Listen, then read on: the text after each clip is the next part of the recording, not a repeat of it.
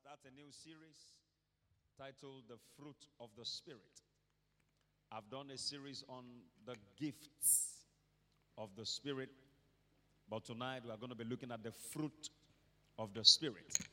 So essentially, we are still talking about the Holy Spirit.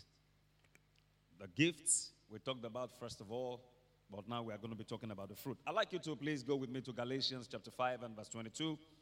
And I want the media to please give me Amplified Classic Version, AMPC. Galatians 5 and verse 22. Okay. If you don't have the Amplified Classic on your phone or your mobile device, I'd like you to look at it on the screen. Uh, you will understand it better if you look at the Amplified Classic. Let me first of all, just leave it on the screen. Let me first of all read from the KJV that I have here. Of the Spirit is love. Okay, before so if you back back up a little bit to verse uh, 18, it says, "But if you be led," the same chapter five of Galatians. But if you be led of the Spirit, you are not under the law. Now the works of the flesh are manifest, and he went on to list the works of the flesh. And what are the works of the flesh? One, adultery, fornication, uncleanness, lasciviousness, idolatry, witchcraft, hatred, variance, emulations, wrath, strife, seditions, heresies, envyings, murders, drunkenness, revelings, and such like. Of the which I tell you before, as I have also told you in time past, that they which do they that live, they that indulge in such things shall not inherit the kingdom of God. Then in verse 22, he now changed the narratives. He's taking us now from the works of the flesh to see all of these things that are the works of the flesh. Now he's changing the, narr- the narratives and bringing us into the fruit of the Spirit. It says, But the fruit of the Spirit, because you know, birth is a conjunction that shows a change of direction. This is where we are coming from, from our uh, former lifestyle. When we were not born again, when we didn't know the Lord, we were under all of these dictates and the appetites and the desires of the flesh. It says, but the fruit of the Spirit the Holy Spirit is love, joy, peace, long suffering, gentleness, goodness, faith, meekness, temperance. Against such there is no law. And they that are Christ's have crucified the flesh with the affections and lust. All of the works that he mentioned earlier. Now, if we live in the Spirit, let us also walk in the Spirit. Now, this should make us think a little bit. If we live in the Spirit, let us also walk in the Spirit. I want to ask you a question. Is it possible to live in the Spirit and not walk in the Spirit? Yes, it is. If it were not possible, it would be automatic that if we live in the Spirit, we're automatically walking in the Spirit. But that is not so. We find that even in our lives, as born again Christians, sometimes in the decisions that we make, we do not walk in the spirit. Even though we are alive in the spirit, your spirit man is born again, is attuned to the promptings of the Holy Spirit. You know there is a Holy Spirit in you. You know the Word of God. You know what the Bible says. But how come, knowing everything the Bible says, sometimes we still go out there and do things that are contrary to what we know? So it is possible to live in the Spirit, but not walk in the Spirit. So, walking in the Spirit is a quality decision that every believer has to make on a daily basis. For instance, now when we say walk in the Spirit, we're not, we don't mean you're walking in some balloons, you know.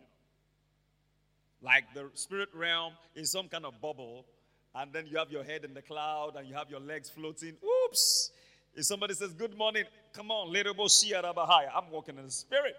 Don't bring me down. No, it's in the quality of the decisions, the choices that we make on a daily basis. For example, somebody offends you, we all get offended. You have two choices to make either to walk in the spirit towards them, or towards that making a decision to forgive them, or to walk in the flesh, to do tit for tat. You have offended me, and I'm going to deal with you. And I'm going to make you very miserable. I'm going to make life very difficult for you. That's a choice I'm making. But if you look at that choice, is it coming from the Holy Spirit? What do you think the Holy Spirit is saying to us every time people get on our nerves and offend us and say nasty things about us and call us all manner of names that we are not? What is the flesh saying? Get even. They treat you badly, treat them badly. Show them that you are not stupid. Show them that you have a sharp mouth. In fact, your mouth is sharper than a two edged sword. Glory be to God. That's the flesh. Are you born again? Yes. But are you making a decision? Are you making a choice that reflects the salvation of your spirit man? No. So, Paul the Apostle, by the Holy Ghost, said, If we live in the Spirit, let us also walk in the Spirit. Walking in the Spirit or walking in the flesh, these are decisions we make every day. The decision to keep malice or to forgive the decision to steal somebody's money or to look away and do without and trust God to bless you with your own money. It's a decision. Our lives are full of the choices we make on a regular basis, on a daily basis. So Paul said, Let us also walk in the Spirit. Let us not be desirous of vainglory, provoking one another, envying one another. Definitely, envy is not we can see envy as part of the list of the works of the flesh. We see adultery. Adultery is when you have sex with someone else's spouse. All right? Whether you are married or not, that's adultery. Fornication is when two unmarried people have sex. Now, it's a choice. We all have the urge, the prompting of the flesh. I mean, unless you're not complete. If you're complete as a human being, you have libido. It's one of the sexual hormones that God has created in us. All right? You have the testosterone, you have the estrogen and the progesterone and all of those things flowing in us. I mean, to let us know that we are complete human. We are complete. Amen? Glory be to God. But the choice as to when and how to use them and when uh, how, how not to use them will depend on us. Amen? When are you to use it? When you are married in the confines of your marriage. All right? Not that you're married, but then you're doing it with someone else. Or you are not married and then you're doing it with someone that is married. That's someone else's spouse.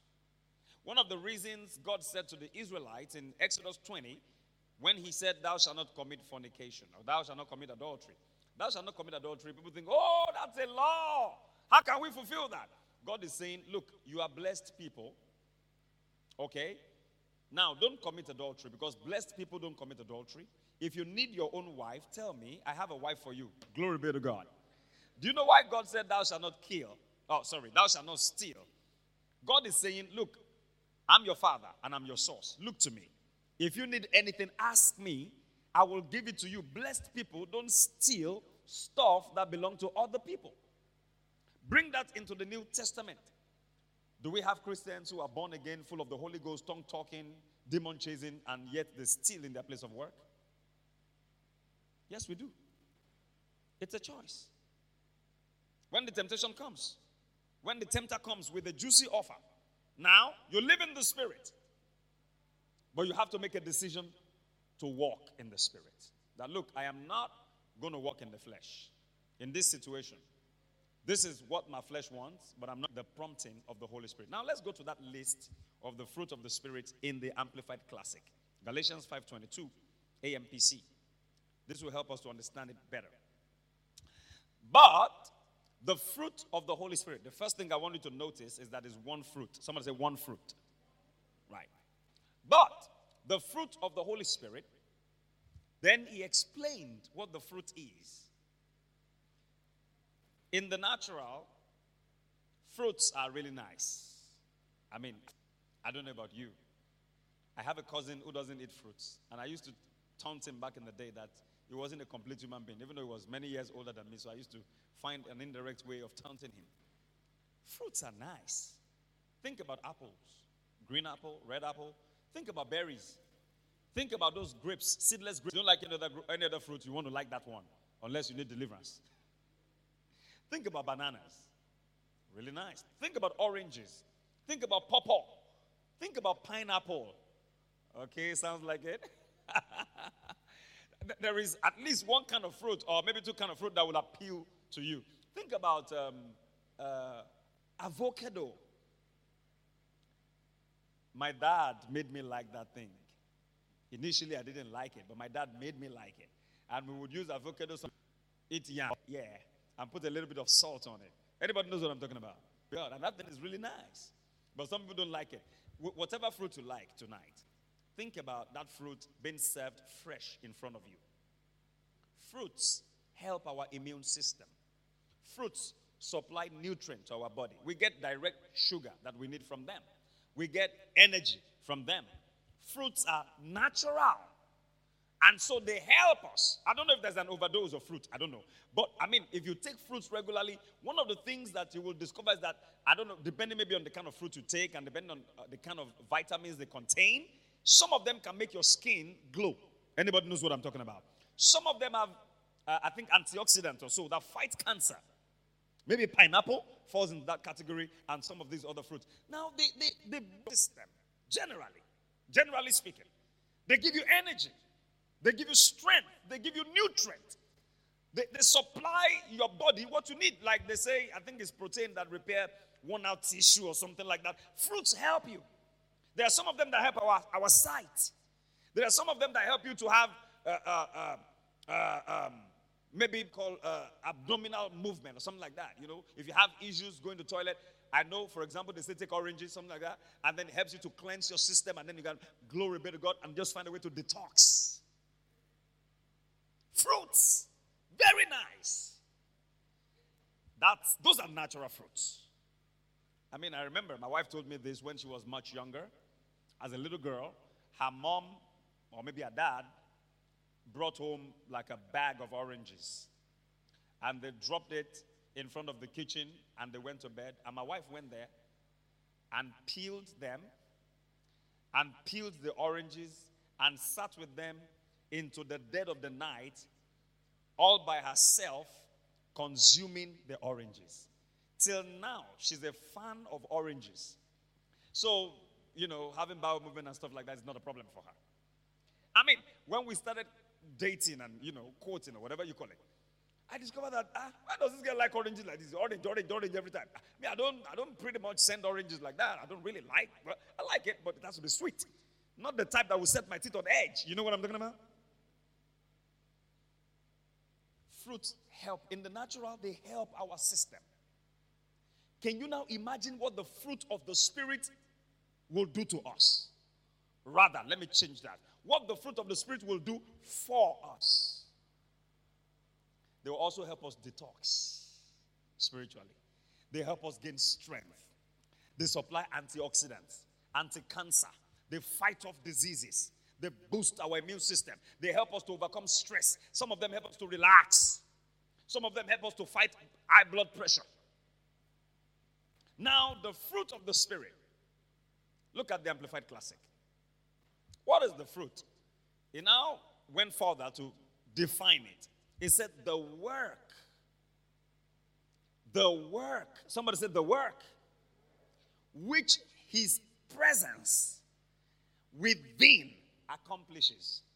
Hey, when the Holy Ghost comes into your spirit man and dwells in your spirit, there is a work the presence of the Holy Spirit does in you. There is a work He accomplishes in you. Just being in you is accomplishing something. Glory be to God. I mean, that's why you find a whole world of difference between a believer and an unbeliever. Because the difference between a believer and unbeliever cannot have the presence of the Holy Spirit. Because unless you make Jesus the Lord of your life, the Holy Spirit cannot come into you. Your spirit is not prepared as a home for Him to dwell. The work which His presence within accomplishes. Now, what is the work? When you claim that the Holy Spirit dwells in you? How do we know that the Holy Spirit dwells in you? How do we know that you have His presence? Ah, somebody will say, Well, glory be to God. Thank God. That's the sign of the initial infilling of the Holy Spirit. What do I mean by that, Pastor Fred? So I'll come back here. Go to Mark 16 and 17. Mark chapter 16 and verse 17. Glory to God. Jesus speaking here, verse 15 actually. And he said unto them, Go ye into all the world and preach the gospel to every creature. He that believeth and is baptized shall be saved. But he that believeth, and these signs shall follow them that believe. In my name shall they cast out devils. You can read it this way. And these signs shall follow them that believe. You pause. In my name shall they cast out devils. They shall speak with new tongues. But you can also read it this way. And these signs shall follow them that believe in my name. So it's okay if you read it either way. And these signs shall follow them that believe in my name. You preach my name, they believe in my name, these signs will follow them. What are the signs that will follow them? They shall cast out, they shall speak in new tongues. A newborn baby in Christ can cast out devils. Jesus said, and these signs shall follow them that believe in my name.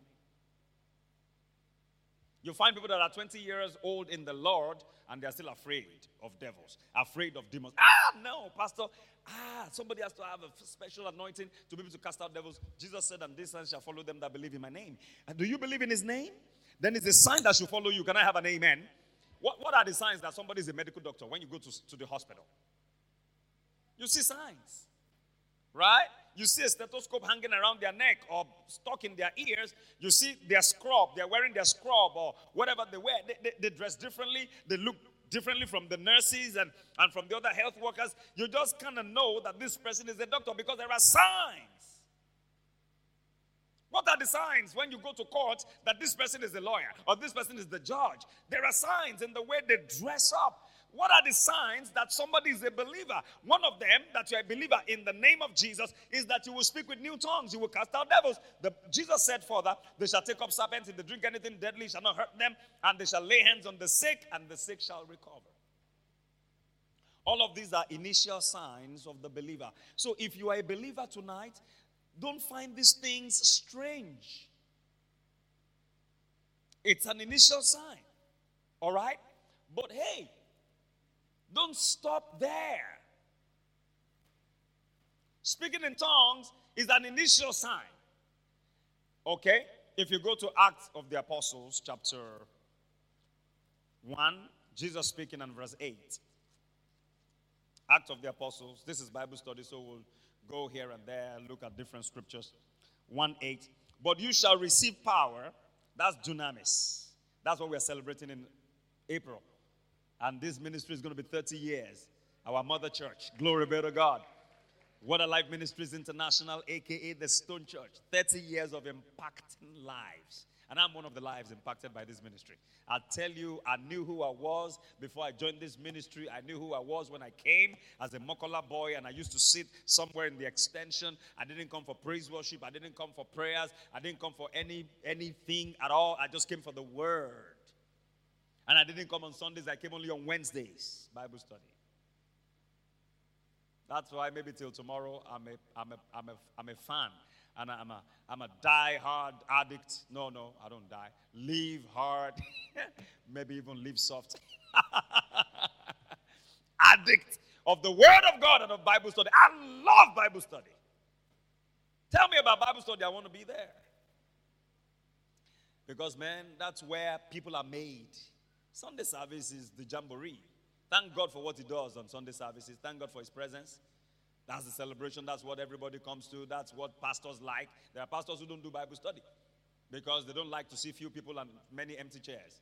But I don't care if there are two people that I teach Bible study. There's one person, I'll teach that person. If that person gets it right, they will go and teach other people. Boom, they will have results. Bible study is for serious people because it takes extra effort to come on a Thursday evening like this. And if, I mean, if you set, if you look at your, your, your, your default, Sunday morning, you want to go to church. Normally, that's everybody goes to church Sunday morning. But it takes a little bit extra to say, I want to go Thursday Bible study, especially with the cash crunch in our country now. I don't know how many of you find your way to church. I don't know how, but God knows how. And my God will continue to supply your needs according to his riches and glory by Christ Jesus. Amen. Some of you have to do go extra mile just to be here. So being here, don't you think God is taking account of that? Anyways, so Jesus said, But you shall receive dunamis, the self charging power of God. After, not before, after that the Holy Ghost is come upon you. And then you shall be witnesses unto me both in Jerusalem and in all Judea and in Samaria and unto the uttermost part of the earth. It told them about the coming of the Holy Spirit and it told them what will happen after the Holy Spirit comes upon them. Now, if you go to Acts chapter 2, verses 1 to 4. And when the day of Pentecost was fully come, they were all with one accord in one place. And suddenly there came a sound from heaven as of a rushing mighty wind. And it filled all the house where they were sitting. And there appeared unto them cloven tongues like as of fire, and it sat upon each of them. And they were all filled with the Holy Ghost and began to speak with other tongues as the Spirit gave them utterance. Who gave them utterance? The Holy Spirit. He gave them what to say. All right? Now, if you look at this, you can just read this, you know, hurriedly and not really get the facts there. Verse 2 Suddenly there came a sound from heaven as of a rushing mighty wind. Today we don't know what rushing mighty wind is. It is not the noisiest thing now. But you need to understand that back in the day, they were an agrarian people. They lived in an agrarian society. They didn't have much of the industrialization that we have now. They were pretty much farmers, fishermen, carpenters, and the rest of them. They didn't have airplanes. They never had the sound of an airplane, a Boeing 747. So the noisiest thing that they could wrap their minds around that time was that of a rushing. Today, if this scripture were to be written in our own language and looking at our local setting, we will probably say the sound of a bomb blast. It was noisy. The Holy Ghost was coming, and the holy angels were coming within. Woo! Heaven was coming to the earth. But the noisiest thing around that the apostles could find to describe his coming was that of a rushing mighty wind. And he came and filled the room. And he sat upon them. Now, when you look at some religious calendars, you find little, little flicker of light of fire on each of the apostles, 120 of them right? In that room? No.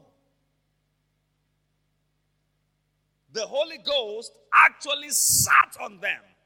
You think the Holy Ghost is just some little fire? He engulfed them, he sat on them. This was prophesied by Malachi in Malachi chapter 3. And if you read from verse 1 all the way to 3, 4, 5, you see there. All from verse 1. He said, The messenger of the covenant will come suddenly into the temple, and it will sit as a refiner's fire to purify the sons of Levi so that they may bring an offering to God in righteousness. He said that fire will sit on them. And on the day of Pentecost, the Holy Ghost came and sat on them exactly as it was prophesied. God never makes mistakes. Can I have an amen? And this should console you if you're going through a tough time right now. That God never makes mistakes and He never makes any mistakes about your life. You may not understand what you are going through at the moment. It might not make any, any logical sense to you. But a day is coming, you will understand. Romans, and we know that all things work together for good to them that love God and to them who have been called according to his purpose. You might be experiencing a delay right now, and it feels like your world is, is, is crashing. Your world is not crashing. Listen, does God know that you are here? Does God know the plan that He has for your life? You, do you know painfully that you cannot rush God to do things in your life? Even though we really wish that it has to be like tonight. If God says it's in one year from now, there is nothing you can do about it. And you had better trust his timing because he makes all things beautiful in his time, not your time. Amen. Keep walking by faith. You will soon understand how it will bring all the pieces of the puzzle together. Exactly as it was prophesied, it happened on the day of Pentecost. Now, the Bible says, then they all began, they were filled with the Holy Ghost and began to speak with other tongues. So, the initial sign of the indwelling presence of the Holy Spirit, or the Holy Spirit coming upon a believer, actually coming upon a believer, is that they will speak with other tongues. But hey, don't stop there. The Holy Ghost is not just for speaking in tongues. We have the gifts of the Spirit, we have the fruit of the Spirit, the same Holy Spirit. So, I begin this way tonight. To understand the fruit of the Spirit is to understand the ministry of the Holy Spirit within. Within. The Spirit within us. Somebody in us. Now say the Spirit upon us. The same Holy Spirit, but then He has two major ministries in our lives within and upon. Within and upon. Now we are focusing on the Spirit within in this study series. The work that His presence accomplishes within us. Can you go back to Galatians 5 22, Amplified Classic?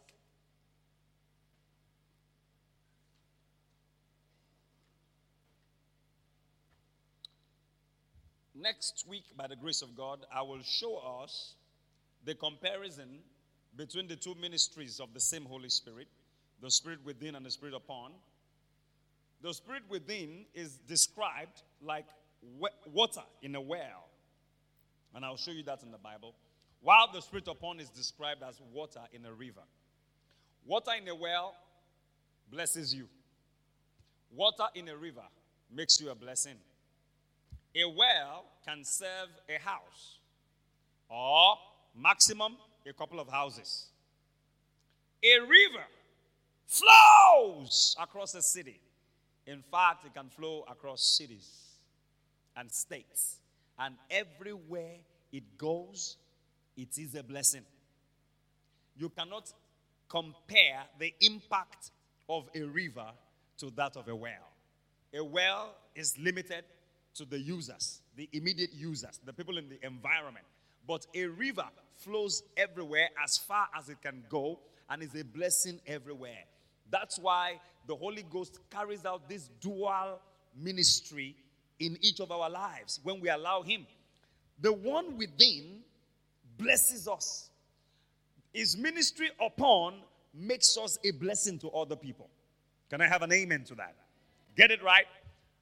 His ministry within me, say after me, say, His spirit, His ministry within me blesses me.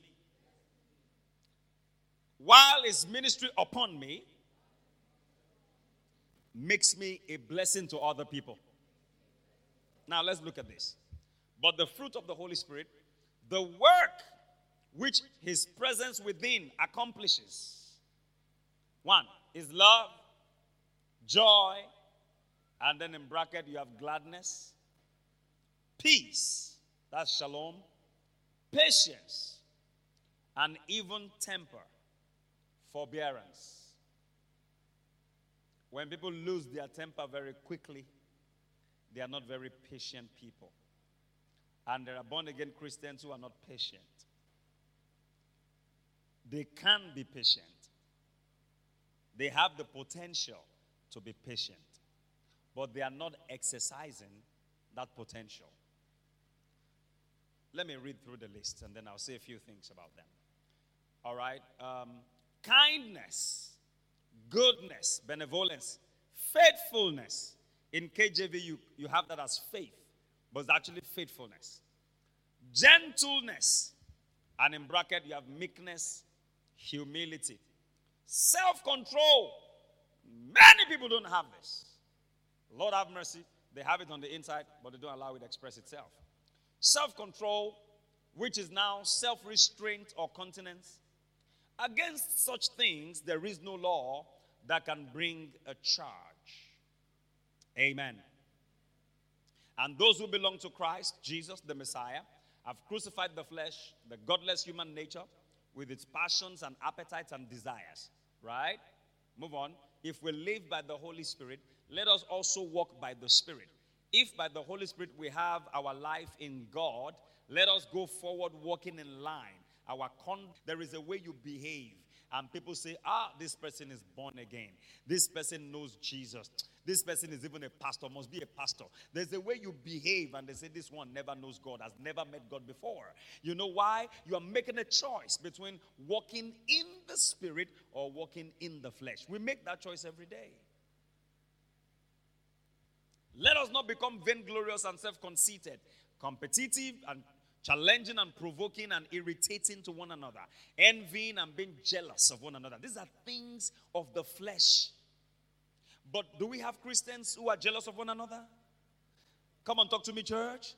Do we have Christians who envy? We have Christians who don't wish other people well. He just bought a car, made that car have accident. They don't pray it out, but they wish it. There are people who just wish that, well, mm, let's just hear that she's gone. That's all. They don't pray it out, but they wish it. You're sharing it, your testimony, and as you're sharing it, somebody in the congregation is feeling, hmm, is that the way God works? I beg you. I beg you. No. Ill feeling to one, towards one another. That's not right. You can't tell me that is coming from the Holy Spirit. That is not the work which His presence within accomplishes. His presence within accomplishes number one, love. We're going to look at that very briefly tonight. Love. If you say that you have the Holy Spirit within you, then you should have love within you. In fact, you have love. Amen. Oh God, give me love. Give me love. Oh Lord, I, I really want to love. Hey, you have love already. Do you have the Holy Ghost? Let me ask your neighbor, do you have the Holy Ghost? Now get a response from them. Get a response. If they say yes, then tell them you have love. Tell them, say you have love. Because the day the Holy Ghost came into your heart, it brought one fruit. And that one fruit has nine expressions. The number one expression is love. So it is wrong for a Christian to pray for love because you already have it. Meekness, you already have it. Peace, you already have it. Patience, you already have it. Joy, you already have it. Now, but listen, listen, listen. Like the natural fruit, they must be cultivated. Amen? You want to eat apple? You don't plant onions. If you plant onions, you're gonna you're gonna reap onions. You cultivate these nine fruit of the spirit. Actually, one fruit, nine expressions. This fruit of the spirit, you cultivate them. The day you got born again, they came into you potentially. Like in the seed form, you have the fruit. But for you, for them rather, to find expression, you need to give expression to them. For example, sometimes you are, you are struggling with impatience. I mean, we struggle. The fact that we have these things doesn't mean that we don't struggle in some of these areas. And you can take that to the Lord you can take that to the Holy Spirit to help you release patience. That I'm, I'm getting rather impatient with people these days. Holy Spirit, help me. I'm not praying for patience, I have it already. But help me to release it where and when necessary. When you release it, you are walking in the Spirit. Every little thing that gets you upset, at the slightest provocation, you shout, you scream, you fight. Then the next day we go to that neighborhood to preach the gospel and they say, No, excuse me, this one, a member of your church, ah, uh, no. If this is if this one is born again, I'm a pope. Now, let's get it right. Is she actually born again? Yes. But she's not been walking in the spirit. Or he's not been walking in the spirit. So these fruit need to be cultivated. They need to be released. But I must tell you something, you already have them. If you're born again, The day you gave your life to Christ, the Holy Ghost came into your spirit. It didn't come empty handed, it came with the fruit. Amen? And deposited the fruit in your spirit so that that will be a fertile ground for them to be cultivated and for them to grow and to mature and to find expression. How do I cultivate them? Get in the Word, meditate in the Word of God. This is who the Word says I am. I am who the Word says I am, not who the world say or says that I am, but who the Word says that I am. And I begin to function in all of these things. I don't do these ones. These are the things I do. I have Holy Spirit. Amen. Let me tell you one thing that the fruits will do for you. This fruit of the Spirit help to build character in us. They help to make us Jesus. That's why they are given you. If you trace all these attributes, you find all of them in Christ. So when the Holy Ghost comes, it makes you, it gives you the potential, it gives you the things, the tools you need to make you look like Christ. Christ is love. Christ is the face of love. Christ is the embodiment of love, just like his Father. God is love. John 3:16. For God so loved the world, he gave his only begotten Son, that whoever believes in him should not perish, but have what? Everlasting life. Now look at 1 John 4 8 is Bible study, so we'll look a couple of places and come back. 1 John 4 8. 1 John chapter 4 and verse 8. I'm not in John now, I'm in 1 John. 1 John chapter 4 and verse 8. The Bible says, He that loveth not, knoweth not God, for God is love. Hey, you don't love, but you claim you know God. I'm a godly man, I know God, but you hate people like, like the devil. Do you know there are Christians who don't forgive? Have you met them? Some of them even pride themselves in such things. I won't call them such virtues because those are not biblical virtues. So don't mess with me because I don't forgive. So do things right and we will not fight. If you cross your lane, I will not forgive you. But the next moment you see them in the corner, but you don't forgive. You don't love. What would make you say to a fellow church member, This challenge you're going through, I know is quite overwhelming. Can we take Wednesday out and fast together and seek the face of the Lord? It's not your problem, it's their problem. But you want to fast with them and pray with them that God should remove that mountain? Only love can drive you to do such. Well, your motive is important.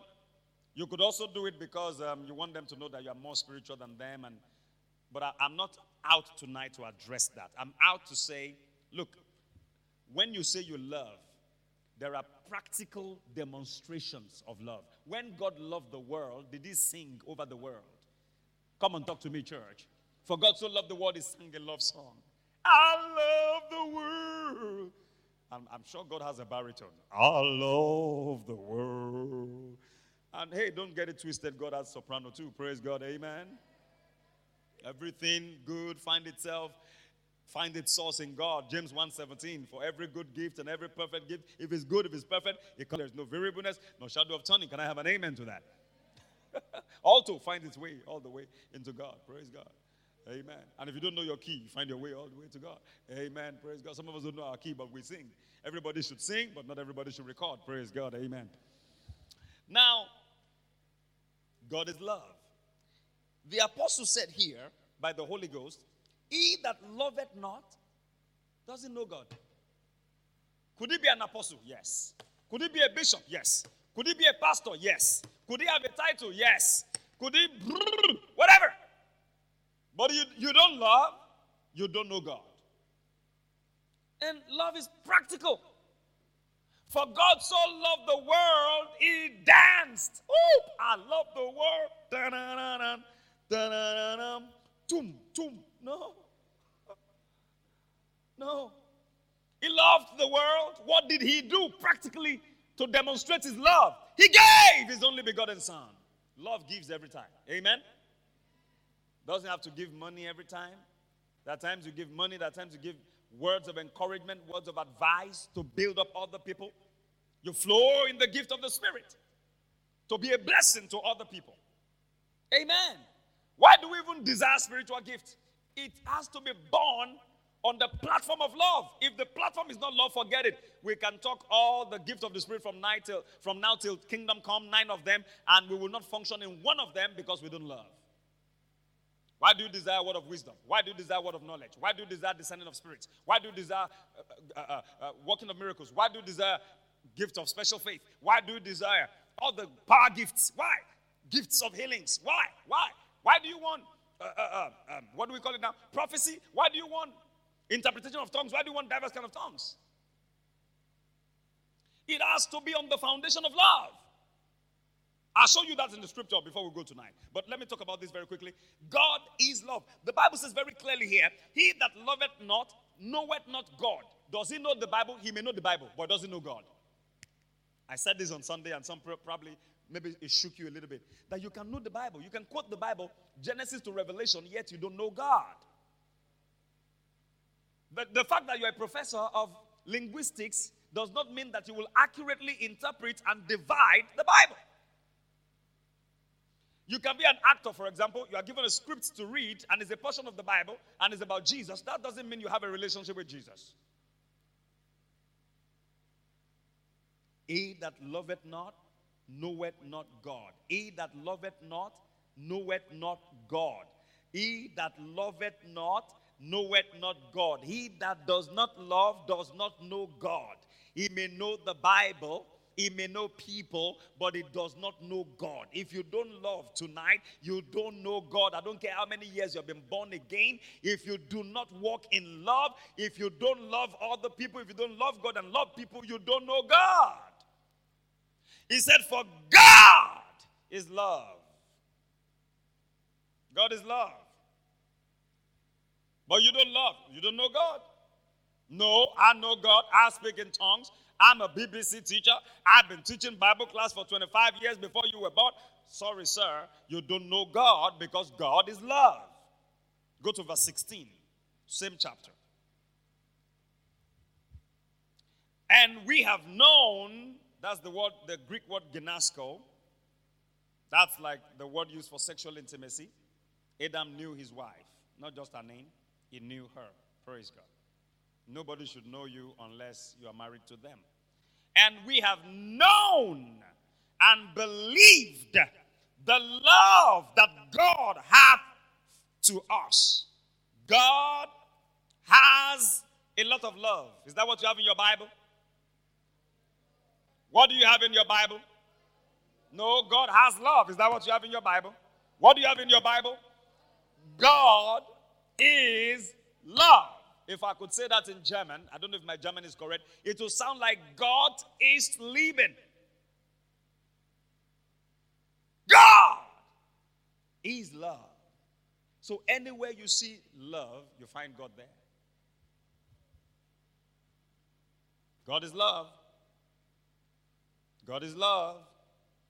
And he that dwelleth in love dwelleth in God and God in him.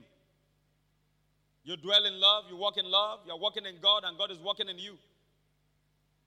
Storms may arise against you, persecutions may arise against you, people may arise against you, the devil may arise against you. If you keep walking in love, if all your actions are motivated by love and God sees your heart, even though your actions may not always be right, you make mistakes, but God sees your heart that everything you are doing is propelled by love. You are bound to overcome. You will overcome every opposition. You'll overcome the devil himself. You'll overcome everything because even your faith won't work without love. I'm a man of faith. Thank God for your life. Your faith will not work without love. Galatians 5 6. For in Christ Jesus neither circumcision nor uncircumcision availeth anything, but faith that worketh by love. Isn't it the reason? Could this be the reason the Bible tells us in Galatians 5:22 that we're studying now that the fruit of the spirit is love? When the Holy Ghost comes into you, the first thing that his presence within you accomplishes is to birth love in your heart. Glory to God. Go to Romans chapter 5 and verse 5. Romans 5. Are you getting something out of this tonight? This will change us, this will heal us. Allowing the love of God to flow in your heart will bring healing to your body. It will bring down your blood pressure. It will drive out cancer. It will kill diseases without taking a pill. They will just die in natural death because the love of God is flowing. Can you imagine the love of God flowing in your system? Literally flowing in your system. It will make you fresh. You will live long. Why? Because of love. The last apostle to die, Bible's apostle of love, John. The one thrown on the island of Patmos. His eyes were removed, he didn't die. They put him in a pot of boiling oil, he didn't die. They tried to kill him, he, he wouldn't die. So they confined him to an island, the island of Patmos. And that was where Jesus visited him and gave him a revelation. That was the apostle that used to sleep on Jesus' bosom. He would sleep on his chest or sleep on his laps. He's called the apostle of love. He was the last to die. The guy wouldn't die easy because love never dies. Woo! Love is stronger than death. When they place a gun in your head and say, Deny Jesus, and you say, Oh, so that you won't kill me, I died before I got here. I've known this. It was, I think it was Father Augustine, one of the patriarchs of the gospel, that they took and they were going to kill him. And they said to him, Look, deny this Jesus, deny him, and we'll let you go free, or, or we kill you now. And he said to them, Before you kill me, let me tell you this. These 80 years plus of my life, I have known this Jesus, this man Jesus, and not once has he ever hurt me, not once has he ever disappointed me, not once has he ever failed me. Why should I deny him now? In the face of death, Paul said, For to me to live is Christ, to die is gain. Christians should not be afraid of death. No, we shouldn't be. To be absent in this body is to be present with the Lord in the presence of His, the fullness of His love. Hey, we're not planning to go now. We have an assignment and we will fulfill that assignment, but don't be afraid. Okay, what if the rapture happens? Amen? Let's not be afraid. Oh, oh, oh, what if we die? We're going to die someday. The sting of death is gone for the believer. Can you imagine Paul with all that he went through? Paul didn't die until the time he wanted to go. They tried to kill him. They dragged him in the city. In fact, they beat him so much they thought he had died. They dragged him out of the city and dropped him there for dead. The guy got up. Brethren were gathered around him. He got up. He walked back into the city to continue the gospel, the work of the gospel. When time came, he said, Now I am ready to be offered. Ah, God. Now I am ready to go. Look, why? Why was he so inconquerable? Why was he more than a conqueror? Because of love. He said, Nothing can separate us from the love of God which is in Christ Jesus. Is it death? Is it life? Depth? Is it angels? Is it human beings? Is it principalities? Is it power? Is it poverty? Is it prosperity? What is it? That will separate us from the love of God, which is in Christ Jesus. Those ones, they got to a point in their lives that nothing mattered but Christ. May we get to that point. When we are not just living for bread and butter, we are not just living for the car to drive, the house to build, and all of that. Those things will come. They will come. And there is no end to having things. But I tell you, what we should pursue and what we should develop is this love. When you so much love God, you so much love God that He is your all in all. You so love Him that He can wake you up in the midnight and say, I want to have a conversation with you. And you say, Lord, I'm too tired. Let's, let's wait till tomorrow. You so much love God that He can say, Hey, baby, get up. You need to go to Idia Hall now. There's a lady there, room A3. You need to pray for her. She's my daughter. Now, our faith is so weak at the moment, and I want you to go strengthen her. And this is six in the morning. Lord, this is the time that sweet, my sleep actually is sweet. Do you know that, that that time of the morning, sleep is sweetest? That's the time I don't want to get up from bed because it's as though I didn't sleep all night. It is now time for me to enjoy, get under my duvet and, and wrap myself up, especially when it's Harmattan. Hey! But God needs you to go on assignment for it. Do you love Him that much you say, Sir, yes, sir, not easy on the flesh, but let me just brush my teeth so I don't stink. Glory be to God. Love. Love. Do you love Him so much that you can empty your bank account and be a blessing to a fellowship? They're struggling with their musical equipment. It's not even your fellowship. You don't even know them. But you know they're calling on Jesus. And you know they're children of God. Say, come on, I'm going to be a blessing to this church. Oh, they are building, they don't have roof. Come on, come on, come on. Love, love. So much so that you are not stingy. Some people love God from their head to their tummy area. But you see, the pocket area, no. No way. I have plans for my money. i make my money. Who supplies the blood flowing in your circulatory system? Who supplies the oxygen with which you breathe? You can go to work because you have oxygen. How much do you pay for that oxygen? Love is stronger than death, Solomon described. Oh, the man Solomon. What a difference it made in his life when he loved God. Let me show you. First Kings 3 3. Can we have that quickly on the screen? And Solomon loved the Lord. That was the secret of the wisdom of Solomon. He loved. Come on now. First Kings 3 3 on this on the screen. Okay. I said Romans 5 5. I've not read it. Okay. I get that. We'll come back to Romans 5 5. Let's, let's look at Solomon very quickly. Under the old covenant, then we'll come back to the new.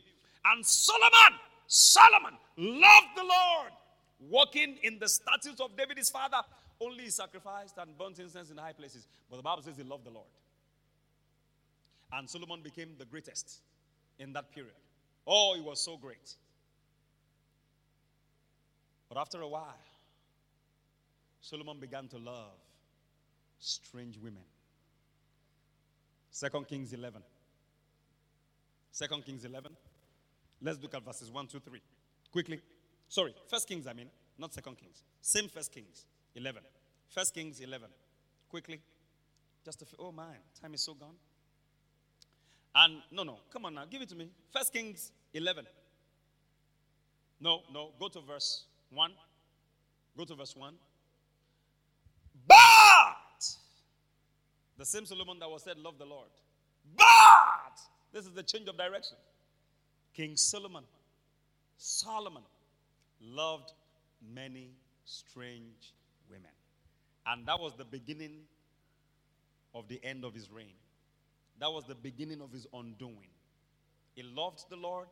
The Lord elevated him, blessed him so much. Nobody was, no king was as prosperous before him and after him. The queen of Sheba traveled down and when she came, she said, All the things I heard about you, not half was told me. The Bible says in that first Kings, if you look at it, chapter 3, all the way, very interesting account. The woman observed the waiters that were waiting on Solomon, that were serving his food, their uniforms, what they wore, as in they decked up. You know what I mean? Looked at the meat that they served on his table. The utensils with which he ate, along with the other guys, and looked at the glory of his house and the glory of his kingdom and the wealth, the prosperity, the kind of money and the wisdom and the so much respect that people had for him. The Bible says in King James Version, and there was no spirit left in her. Media can do a good job by getting that scripture for me, that verse. There was no spirit left in her. She became spiritless. In street English, her hand fell.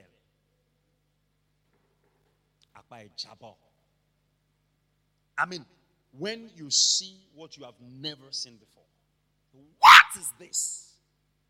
What got Solomon to that point? You'll find that in 1 Kings 3, somewhere in 1 Kings 3. What got him to that point? He loved the Lord. That was the only qualification he had. It wasn't because he had a PhD in um, theology. It wasn't because he was born, you know, as the son, you know, of the governor or whatever. No. Just loving the Lord. Elevated him. What? And he was under the old covenant. But when he loved many strange women, they took his heart away from the Lord. And that was the beginning of his downfall, the beginning of his undoing. Okay, good. I think they found it finally. First Kings 10. Go to verse 4. Can we let's quickly read this? Very interesting. Oh my God. And when the queen of Sheba had seen all Solomon's wisdom and the house that he had built, uh-huh, and the meat of his table, she even observed the meat, the kind of meat they served on his table. And the city, now, this woman was a powerful woman, queen of Sheba, very rich woman. She even brought gold, brought stuff for Solomon. And the sitting of his servants, and the attendance of his ministers, and their apparel, what they ah, and okay, and his cupbearers, and his ascent by which he went up into the house of the Lord, the, the staircase he built to go up to the house of the Lord, made of gold. No more spirit in her. Literally, she died. When, the, when people say, Moko, and you are not dead yet, she had never seen such. What was the secret of Solomon? And Solomon loved the Lord. That was. Can you imagine what happens to us or for us when we love the Lord? Go to Psalm 91 quickly. There's a lot to talk about love. We'll continue from there next week by the grace of God. I don't want to overshoot my time. Psalms 91. And you go to verse 15 or verse, no, no, no, verse 14. Psalm 91, verse 14. Look at that. Because he has set his love upon me. Mm, this is talking about you. God that puts your love upon him. He said, deliver him. My goodness. Key to the, I will set him on high because he has known my name. He may go through trouble. I will get into the trouble with him because he has set his love upon me. I will deliver him. I will deliver him from family sickness. I will deliver him from ancestral curse, him from everything trying to limit him. Ah, said the Lord, I beat my chest because he has set his love upon me. I will deliver him. I will never leave him alone. If you are going through trouble right now, tonight, listen to me all over the world. All you need is to set your love upon the Lord. God will deliver you. You won't need to cry for the set your, set your affection on the Lord. They say there is evangelism in church, you are there. They say there's church cleaning, you are there. They say there is no evangelism. You get on the street and preach the gospel and make disciples and make converts and you bring them to church. Just doing it on your own because you love God. He says that will deliver you. God notices all of those things. It takes account, it takes record. They say there's rehearsal. You are the first to show up, the last to leave there's anything to help with, you help them to pack the equipment. You are not complaining and grumbling. You don't. Some people, I, I learned some people come to rehearsal and they, they go to a corner and cross their legs and they're looking at their HOM from afar, like, well, say what you got to say and we got to go. We are the big boys and the big girls here. God is looking at you. God sees your heart. Love is a condition of the heart. God said, because He has set His love upon me, I will deliver Him. My God, my God, I get into situations that only God can deliver me. So, you know what? I had better love the Lord. God, you see my heart. You know I love you and I love people. I love you and I love your people.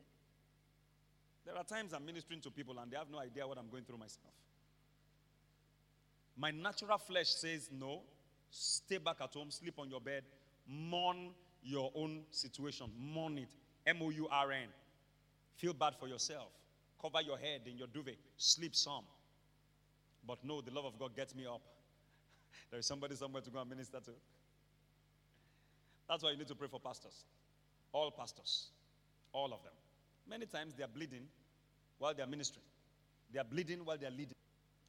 and you do all that you know to do, and yet you still have people under you criticizing you. He's telling us the same thing. It's the same thing he's been telling us. The same thing.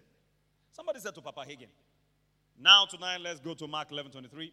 That was Papa Hagin's message for over 50 years. Mark 11 23 faith. Brother Hagin, when are we going to something else? He said, when you get this, we'll go to something else. As if they know it all.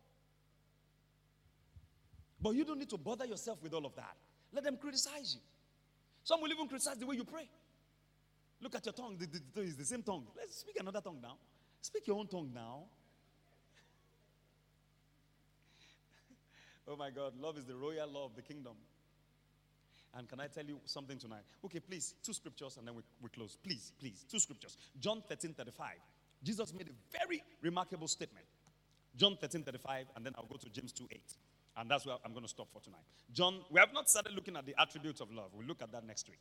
John, and I'm saying the God kind of love. John 13, let's go to 34, 34, 34 and 35. God bless you. Read, everybody. Read. You can read from the screen, everybody. A new commandment I give unto you that ye love one another as I have loved you, that you also love one another. He said a new commandment. Moses gave them some set of commandments. You know the Ten Commandments, but the Israelites actually had, the Jewish people had about 613 of those commandments. I mean, how do you fulfill them? How? 613. Some of you, what you're wearing tonight, you have broken the law. We should stone you. Or when you're coming on Sunday, bring a goat. Your color combination has broken the law. Some of you are praying the Holy Ghost, you're praying, and, and then something comes out of the inner in the house of God, holy house of God. You have done an un- unholy thing because you ate beans. And you, you screamed while praying, Lord! And oh, Lord, have mercy. But hey, Jesus said, I give you a new commandment. And it's not grievous. And what is that commandment? Go to the next verse. Next verse. It said, By this, by what? By loving one another, shall all men, not some men, all men know that you are my disciples indeed if you love one another. Somebody is sick in the church and we all visit the person, they will be well. We all visit. Different sets, different sets, going there to pray, rebuking the devil, strengthening them, speaking, speaking the word of God into their situation, they will be well. And their neighbors will say, Wow, what kind of church is this? They will follow them to church for Thanksgiving and they will come and stay in the church. Love. Oh, principles of church growth. Number one, love. Do we love? In our fellowship, do we love? Do we check on one another? In these days when everybody is consumed with their own issue, ah, well, I have my own issue. I, everybody has their issue. But how do we know? How does the world know that you're a child of God, that you're a disciple of Christ indeed? Love. And love includes sacrifice. Sometimes you have to pocket your own pain and go and attend to someone else. Sometimes you have your own bill to pay. You have not paid your bill, but yet you are paying bill for someone else. It sounds stupid, but hey, the love of God. Someone say, Well, how can I? I don't know this love you're talking about. It's already shed in your heart, uh, shed abroad in your heart by the Holy Ghost. Romans 5 5. Let's stop there. I thought I would go to John uh, James 2 8, but let's go to Romans 5 5 and let's stop 5. Don't tell me you don't have love. You have it already. Somebody say, I have the love of God.